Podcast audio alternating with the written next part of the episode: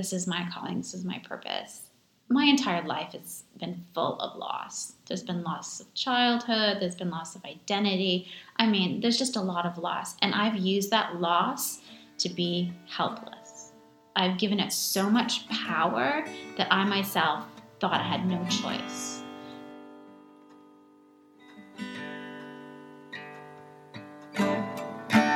Deep,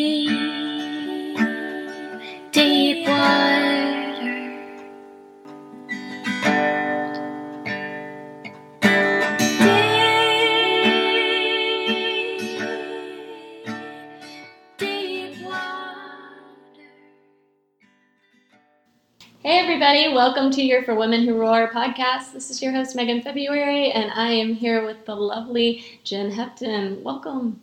Hi, I'm honored to be here. I have been looking forward to this for like so long.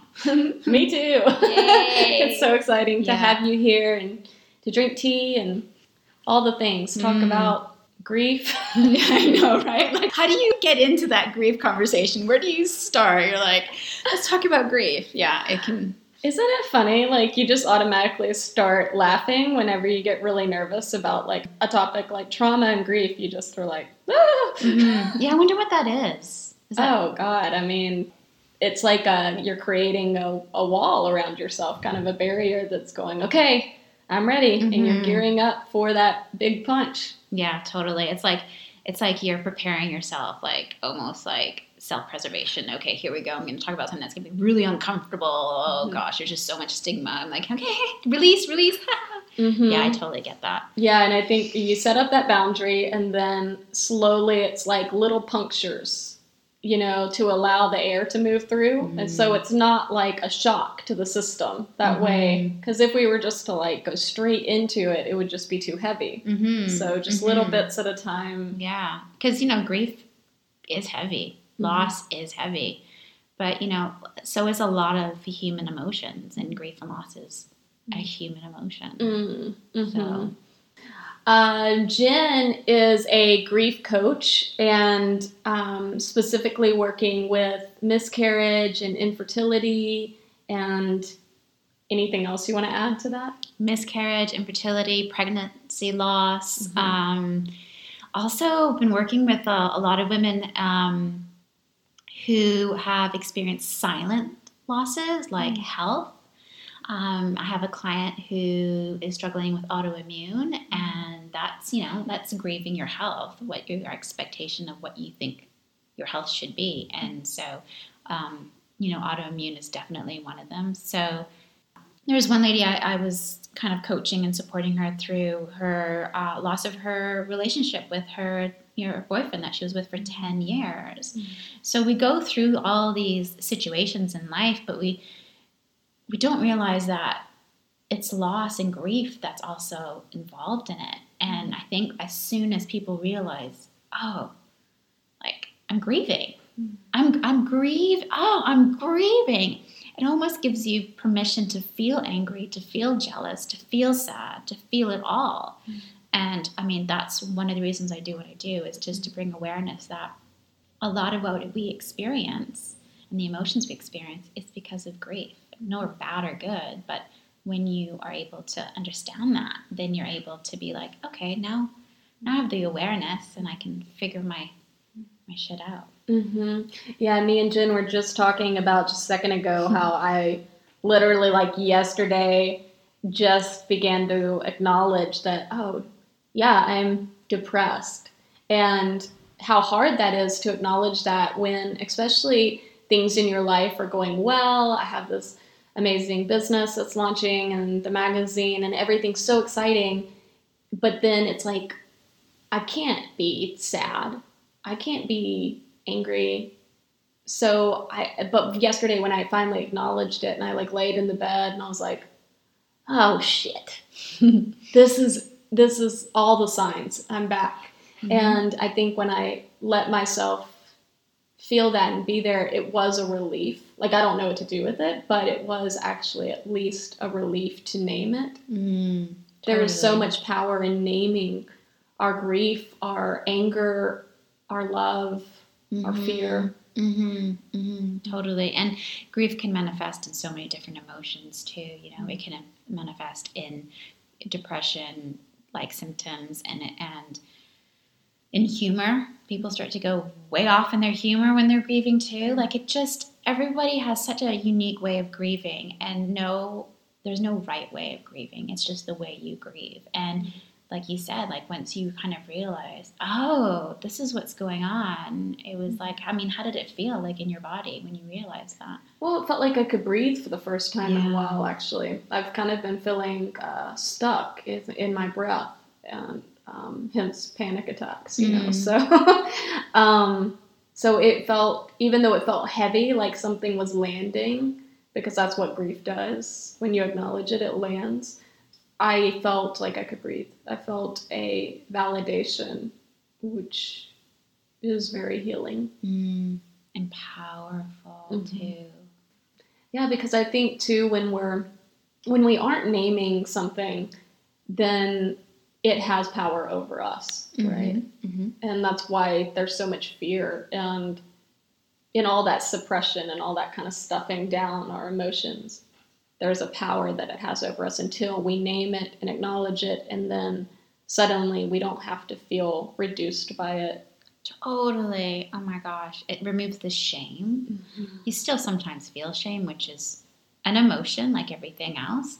Um, but once you recognize it, you don't you don't freeze in that state of emotion. As soon as you recognize that you're in grief or loss, or okay, my anxiety is stemming from my loss or transitioning to something, um, which can be considered a loss as well. You know, starting from somewhere else and heading somewhere else. In that transition, in that bridge from moment to moment, there is grief, there is loss. Um, so when we acknowledge that, then we're able to kind of make make decisions or choices in what we need to do.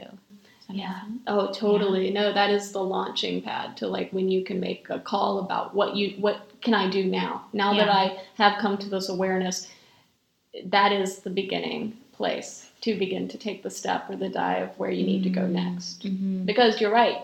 Shame is such a huge category of this. If you can cut through the shame by naming it, then it no longer has power of you.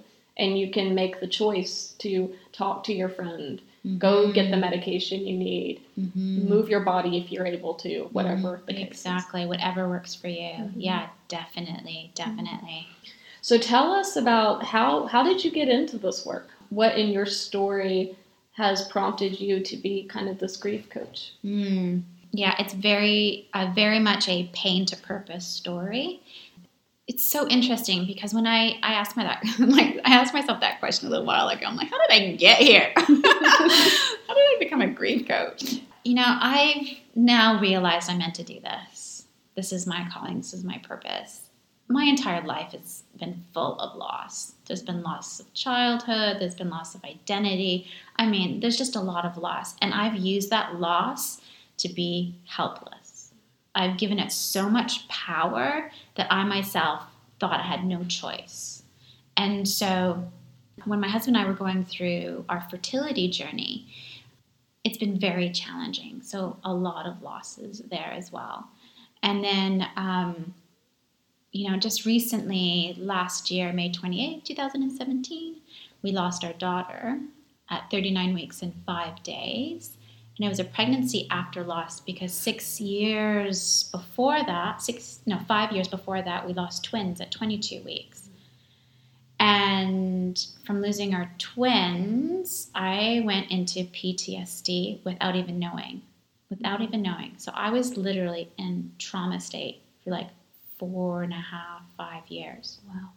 Can you imagine that? Yeah, I can. Yeah. I, I can actually. Unfortunately, I Yeah. can. How did you begin to recognize that you were in that state? Not until I lost Loie. So it was another devastating loss that I came to realize shit, like I've been dealing with trauma. Like, no wonder I'm super sensitive to arguments. No wonder I'm being triggered by little things. No wonder I'm blowing things out of proportion. Also, don't get me wrong, I, had to, I saw a therapist and she officially diagnosed me and, you know, all that. But um, I was like, oh my God, it just, it was like ding, ding, ding, ding, ding. Like, mm-hmm. this makes so much sense. like all the panic attacks I was having. I remember my husband and I would get into like just a normal conversation, and I felt like he was attacking me, and I'd get into a little ball on the floor crying mm-hmm. because I thought that was, you know, when you when you're in a trauma state, when you're in that trauma loop, and mm-hmm. you you go fight, flight, freeze, and you stay in that frozen, and there's your body is just protecting itself. And there's so many times I went there without knowing what it was until I lost Loie, and when I lost Loie, like losing the twins, but not. It was two different, gosh, two different scenarios, but still loss, still very much a loss. But um, she wasn't supposed to be my rainbow baby, you know, she's the one I was going to take home. So, you know, I carried her for 39 weeks, convinced myself this was actually happening. And then, you know, short of what, four days of her uh, due date, she passed away. And we went to the hospital, they couldn't find the heartbeat, and I had to deliver her. And so there's layer and layers and layers of loss there because, you know, obviously losing her but also having to give birth to her and then losing that layer of I'm not a mom anymore. What's just happened here? Like there's just so many different layers. And then through therapy and through support, because when you grieve and when you experience loss, the people you surround yourself with and the support that you find has a direct impact on how you grieve. I didn't have that when I lost the twins. I didn't have the support. People were like, oh, you miscarried fuck no, that 22 weeks, they were like babies. Like, don't tell me I just miscarried. Like, no support, no support. And literally, when we we had to terminate that pregnancy for numerous reasons, people like I remember the doctor being like, "Oh, Nick, take your take your wife out for dinner. She's going through a lot." I'm like, "Take your wife out for dinner?" And I'm terminating this. Like, it was when I look back at it and share that story, I was like, "Oh my god, gosh, nuts." So the reason I'm sharing that is just because that experience and experience the experience of losing Loie are completely different, but still very traumatic. And with Loie, we were able to spend two day, two and a half days with her. So holding her, um, you know, starting the mourning process, changing her, bathing her, very healing, extremely, extremely healing, and extremely painful. But that's our memory. Like I, my memory consists of carrying her but for my husband, his memory is holding her and holding her body without her spirit in it. Just devastating. With all those recent losses and going through therapy, I needed a little bit more than therapy. I needed someone that could hold space for me and help me make sense of my life after loss. Because I, I always say, you know, after loss, you're just broken into a million pieces and you don't know what to do with these pieces. It's also very confusing and overwhelming, but in time you find that this is a gift and you can choose what pieces to pick up and how you want to live your life after. Mm-hmm. But it does take time. And the therapists were great, but they were solving what happened. I needed someone to help me in the now and in the future. Um, I couldn't find it. And if I did, like no disrespect, but they were very hallmarky. And I just don't do hallmark. Me either. like, you know, I was like on the, I was I just remember that moment sitting at my desk on on Google going grief coaching, grief counseling, or grief some and it literally I was I cannot relate to you. Like I had a miscarriage. Like I am still young. Like I can't relate to you and um, and I tried, but it just was. And then I'm like, right, the one thing I've been taught is you know create create what you need, like. Mm-hmm. And I'm such a creator, and so I was like, I'm going to do this. I'm going to do it because I'm going to do it in honor of my daughter and my twins. I'm going to do it because I want my daughter's legacy to keep going. I want to do it because I want people to know about Loie. And also, it was my why and my intention and my purpose. So I kind of went through that pain and then created growth and purpose. And this was my purpose. And it's different for everybody. It doesn't have to be like change career and become a life coach or a grief coach. It could be anything. But that was kind of what happened. And also at the same time is actually quite healing for me mm-hmm. because I'm a natural nurturer, space holder. And it just felt right it felt like almost like a force bigger than myself was telling me to do it. you know? Mhm. Like I know you know. Um, and so that's how I became a life coach. So just, you know, just trying to create awareness and, you know, through the loss and grief and even infertility, it's such a lonely place. It's incredibly lonely. But shit, it's not, we all go through it. You know, it's not breaking news. We all go through loss and grief. Like, so it's so interesting how you can be so alone, but everyone goes through it. And I think there's that disconnect in our society about it. Like, again, the shame, the guilt. And it's like, no, bullshit. Call bullshit on it.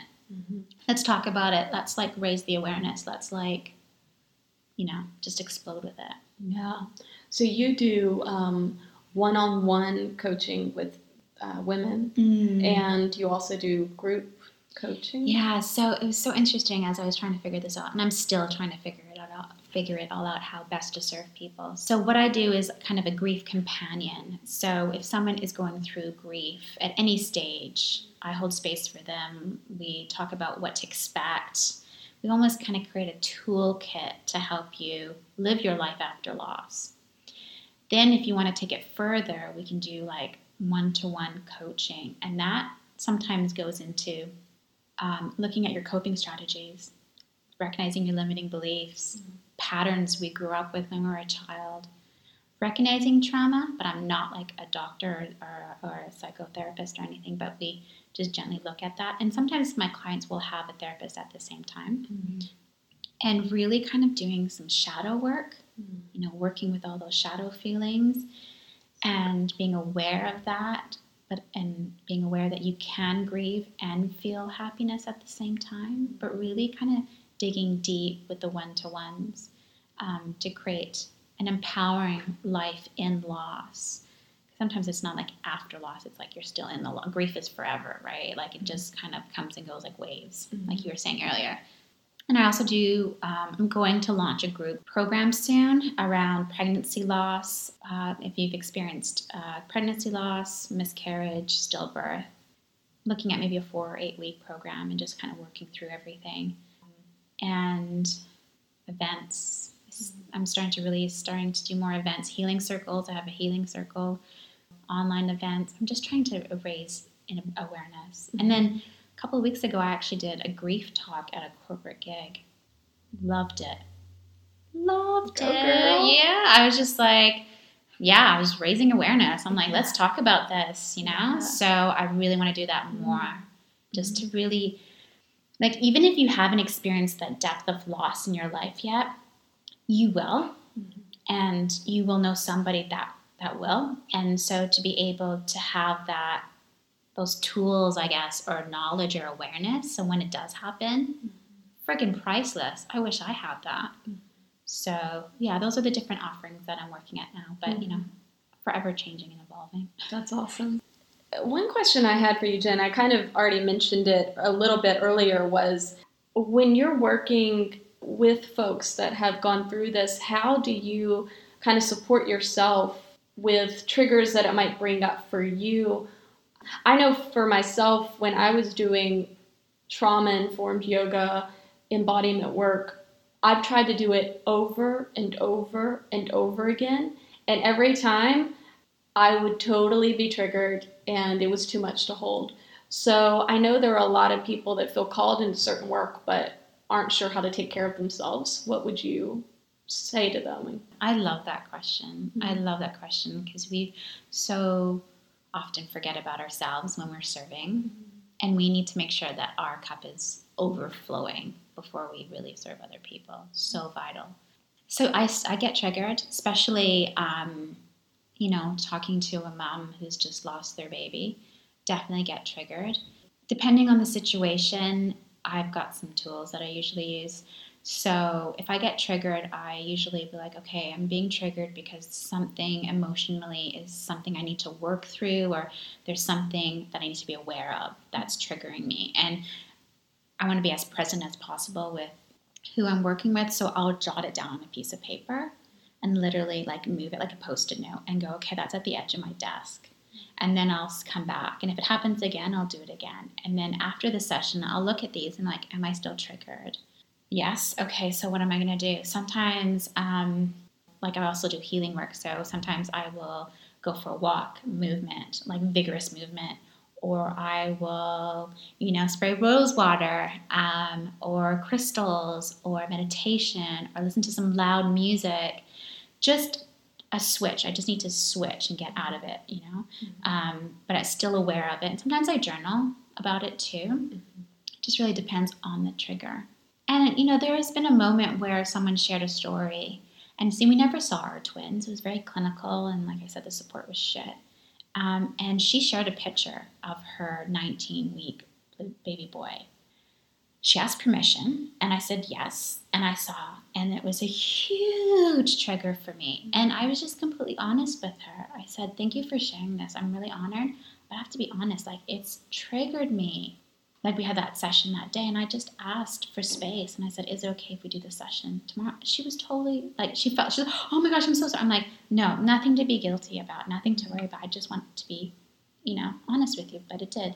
And so it does happen. Um, i do have tools you know self-care is very important. Um, baths epsom salt baths. And there's also a meditation i do that's um, cord cutting Mm. but the cutting is very i feel like it's so violent. I'm like cut the cord. I'm like i don't want to cut the cord. I just want to gently pull it out.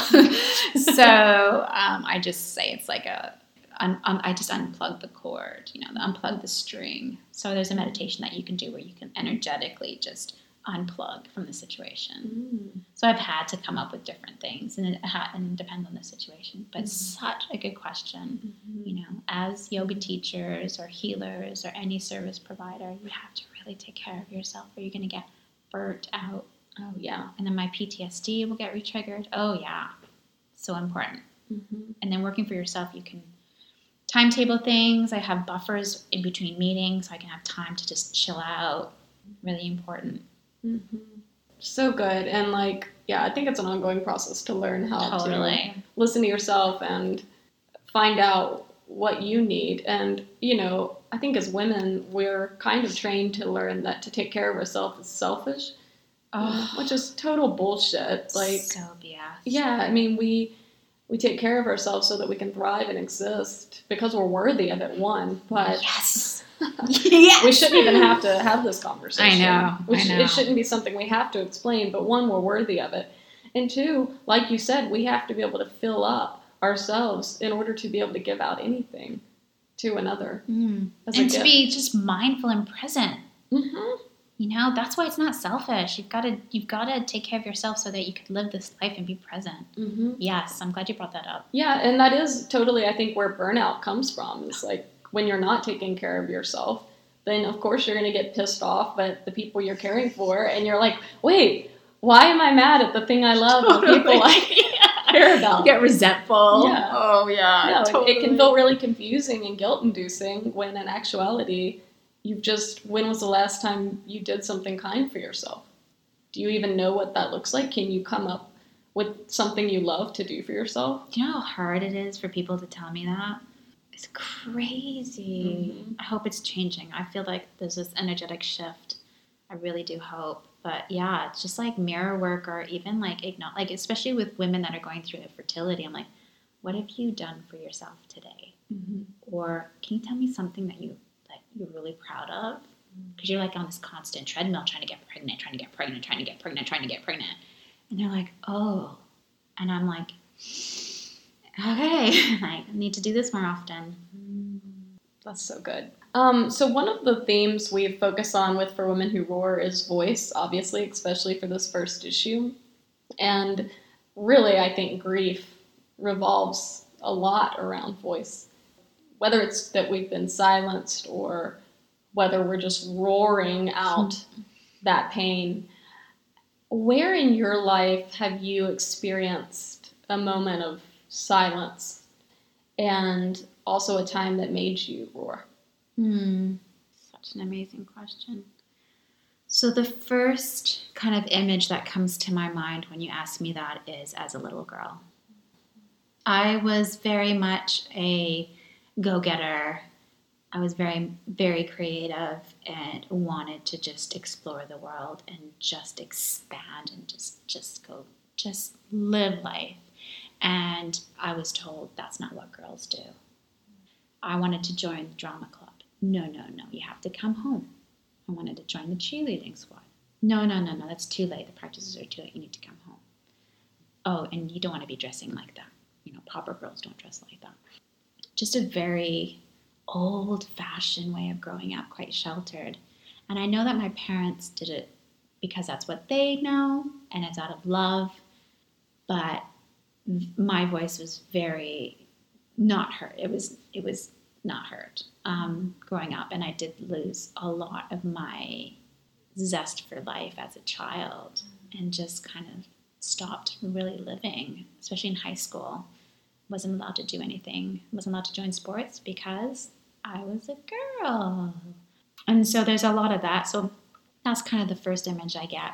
Um, another image I get is when um, we were trying to get pregnant, and my eggs were not healthy, much older than my actual age. And some of the doctors did not have good bedside manner. My husband's sperm, amazing, super mm-hmm. sperm. Oh my god. So like I can imagine, I can just imagine myself sitting in a room with my husband, waiting for the results, and he comes in and he looks at my husband. He goes, "You've got super sperm. Your sperm is amazing. You've got great morphology, just and and quantity, just amazing sperm." I'm thinking, "Oh great, oh great, the sperm's good, yeah." And then he looks at me, no joke, and says, "And so Jenn, you're the one with the problem. Oh, Your eggs are too old, so they're just not going to work with IVF." Mm-hmm. And so we have to think of different things for you. And I'm like, you fucking ass. Like, what?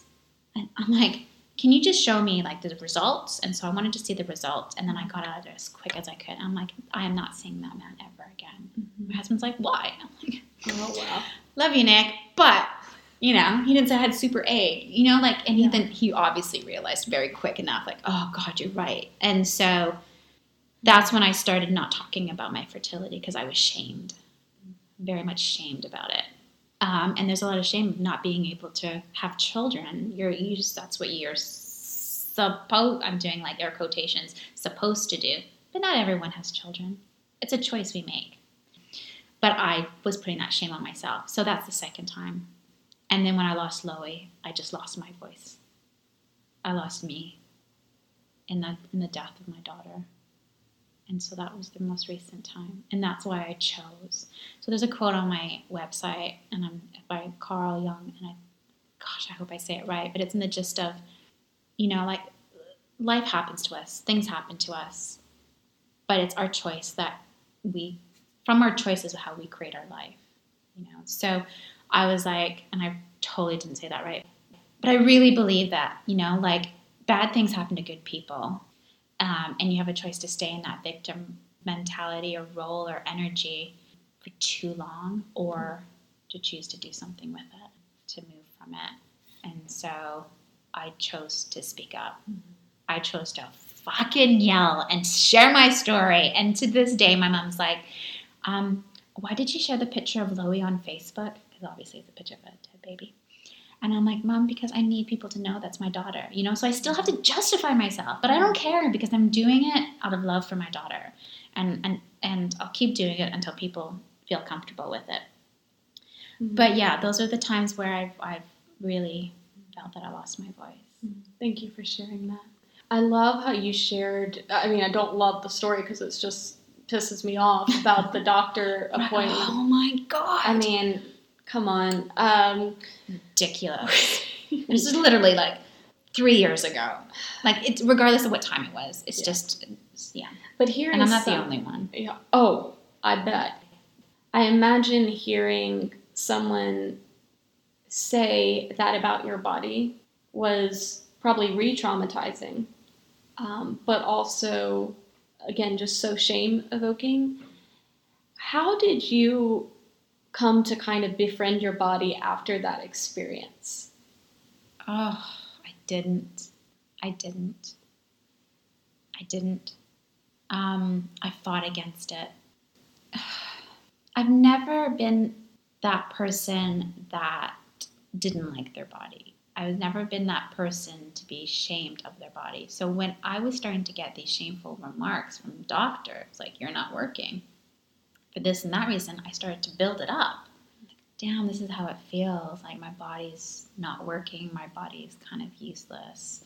Like why is my body not producing an egg good enough for a baby? So then I started to really, really self judge and self hatred for my body but I'm also very much of a person that will like, okay, this is what I need to do. I need to exercise. I need to do all these things. It's so interesting that you've asked that question because before we got pregnant with Loie, I was like, great shape, super healthy, like really ready for this pregnancy. After Loie, I can't even look at myself in the mirror. Mm-hmm. Like I've gained a lot of weight, grief weight, pregnancy weight, and there's a lot of shit with that mm. you know, postpartum body with no baby. Also, I hold on to that weight because it reminds me, oh, my voice is cracking. Speaking truth. Um, I hold on to that weight because it reminds me of my daughter. So as soon as I start to really exercise again and let go, I feel like I'm letting go of her. And I know that's not true, and I'm working through that. But kind of how I feel at the moment. I'm starting like I'm starting to exercise more and like I move with grief. Like movement is very important when you are grieving because the body needs to move because the body holds on to it. Um, but when I would like try to do vigorous exercise, I would feel so fluish afterwards. I'd mm-hmm. feel really run down, and I was like, "Oh my god, I don't want to do this again." But then I realized it's because my body's releasing the sadness and the sorrow and the mm-hmm. grief, and I need it to just happen. So that's kind of my next journey is mm-hmm. exercising and getting healthy for the future. Petrified, but I'm going to step into it. I'm stepping into the fear and I'm stepping in and I'm showing up. So, yeah, powerful question. hmm I really resonate with that answer. I, when I um, experienced sexual assault um, when I was in college, I came to yoga. That was the first time I came to movement. I was never like a mover, shaker kind of girl uh, at all. And but my body was hurting everywhere. I was feeling so much so somatic pain, sharp tingles everywhere, and muscle aches and Oh, muscle aches, yeah. oh, it just hurt to exist in my mm-hmm. body. And so I thought, well, people do this yoga thing and like Tai Chi. and so I like bought all the books or got them from like the library. Actually, I think I got them from my parents' house. They were like from the 80s or something. Funny. And uh, took them home and I would go outside and would practice like Tai Chi in the backyard and like just feeling the ground beneath me and very gentle movements. I would do child's pose um, and then down dog and then come back to child's pose and feel exhausted because all I could do at that time was just sleep and hurt. Hmm. And anyway, the process, I just slowly began to come home to my body. And it was a scary thing because I knew if I began to heal, that I would have to let go of this assault that I felt nobody knew about, nobody could validate this experience but me and my body. So if my body was well, then what happens to that experience? Does it just go away? So I really appreciate you sharing that because I, I truly relate to that processing trauma in our body and that process of healing. It's I don't think people don't understand how scary it is to heal, Mm. to let yourself recover. It's truly brave Mm-hmm. to let your body be embodied Mm. and kind of resurrected. Power, yeah. So true. Um, you just recently did a photo shoot. Are you good with talking Yeah, totally, totally. Well, it really speaks to kind of what you just shared about, and it was such an empowering experience. It sounded like. So, would you tell us? yeah, of course. Um, so I have a really dear friend, um, uh, Julia, who um, is a photographer, a yogi, but she also does trauma healing work as well. And um, she sent me an email asking if I was interested in doing some modeling or some kind of, um, you know, bedroom sexy work. And I was like, yeah. And I was surprised I said yes. I was like, what, Jenn? Like, you're 20 pounds over your normal, whatever that means, weight or whatever, pre pregnancy weight.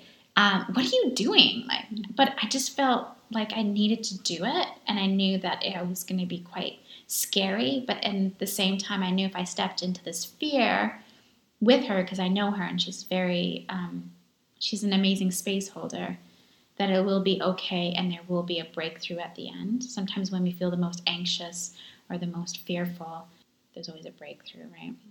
So I was like, I'm just gonna do it. And then I'm like, what do I bring? What do I bring? And she's like, just bring three outfits. I've rented like this Airbnb, this bedroom's like very like Scandinavian, like very simple. I'm like, okay, okay. so I brought a very thick woolly sweater. um, I brought like lacy bra and underwear. Um, I brought like like um, a boyfriend type of collared shirt, you know, like a business type of shirt, buttoned. Um, and then I brought like this lingerie bought like before pregnancy, this one piece lace number. I'm like, I'll bring it, but I'm not gonna wear that. And it started off with the with the sweater, like like you know, just with underwear and sweater. And then it was just we just played, and she just was like, "Do you ready for the other outfit?" I'm like, "Okay." And when I think about it, it was the most empowering, powerful experience that I've had. One of them, because I stepped into my fear because I felt comfortable with who I was with, and I was really able to let go. And so, like when you see the progression of photos, it starts with chunky sweater to like lacy one piece. So I did wear that lacy one piece. And when you look at those images, like the first time I looked at the images that she sent to me, I cried because I'm I'm not who I used to be anymore. I'm that person that has a dead baby. I'm that person that has experienced loss in such a horrible way. I'm, I'm just a different person now. And so when I see that picture, I see that different person. I don't see the person I was before. And so there's that grieving process and honoring that. But by doing that, I've gained so much power. And so it's just such an interesting process. And I'm so grateful I did it. So grateful. And there's a few pictures that I look really hot in. So I was like, all right. You do look hot. I will uh, second that. She showed me and she looks amazing. Oh, thanks. Yeah. So I was like, damn, I can send these to my husband. Hell yeah, girl. You never know. But yeah, so there's a little bit of that too, but uh, the most empowering experience and like seeing the progression of my journey through those photos. Wow. hmm I love how that photography holds a story for you. So powerful. And she made me, well, sorry, she didn't make me, but she asked me to look at a mirror. And she took a picture of me staring into a mirror. And I was like, dang. Like, that's when you have to do. Like, when you stare into your eyes, into your soul, into the shadow, into everything, you're like, you got this. You realize that you have that inner strength. You realize you do have it. But how many times do we actually stare at ourselves? And that is such an interesting process. Mhm. So good. What did it? What was it like to look in the mirror at yourself? I was scared at first. I was like, oh, I don't think I'm, I know, I feel uncomfortable. She's like, just play around with your hair. And then obviously, the longer we stayed there, I was like, okay, I'm going to do this. I'm stepping into it. I'm stepping into this nervousness. And I was like, okay, God, Jenn, you are so resi- resilient.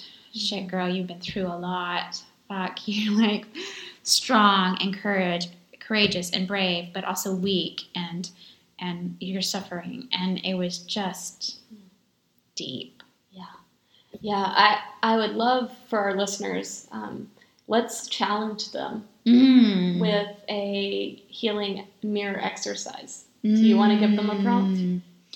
God, you know who does amazing uh, mirror healing exercises? Louise Hay. She has this book called Mirror Mirror Work, and I'm actually going to redo it next month. But um, she has a lot of great exercises in there. And the one that kind of sticks to me now is you know, you look at yourself in the mirror, you just take some time to look at your features and your eyebrows, your nose, your cheeks, and your chin, and kind of start looking at your eyes. And when you start, you know, your breath starts to settle down and, and you're breathing, sometimes it can be quite nervous and your breath can rush.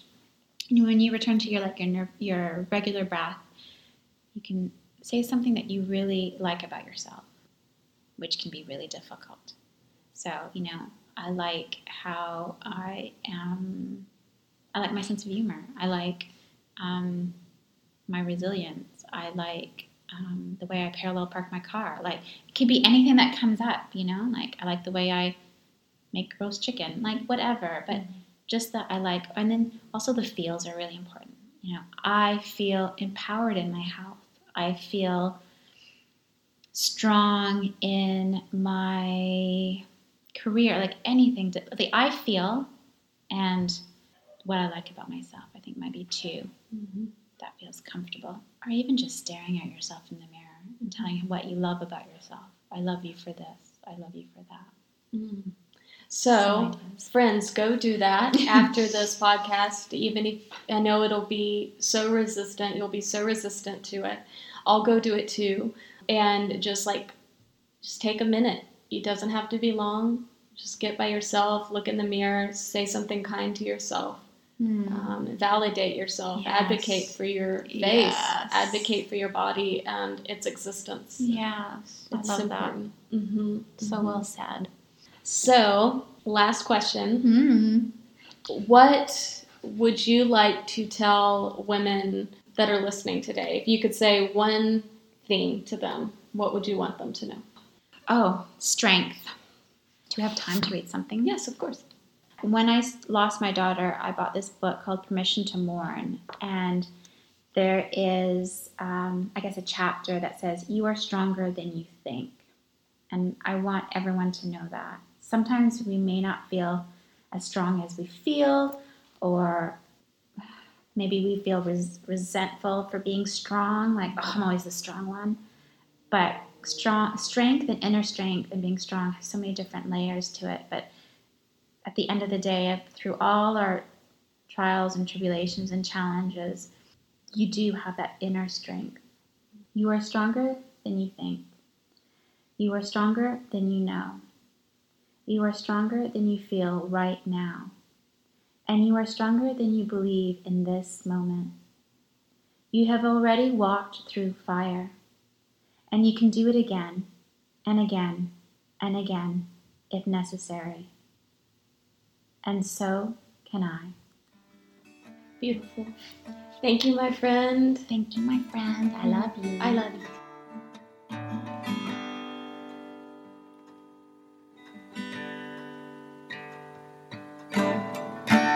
day.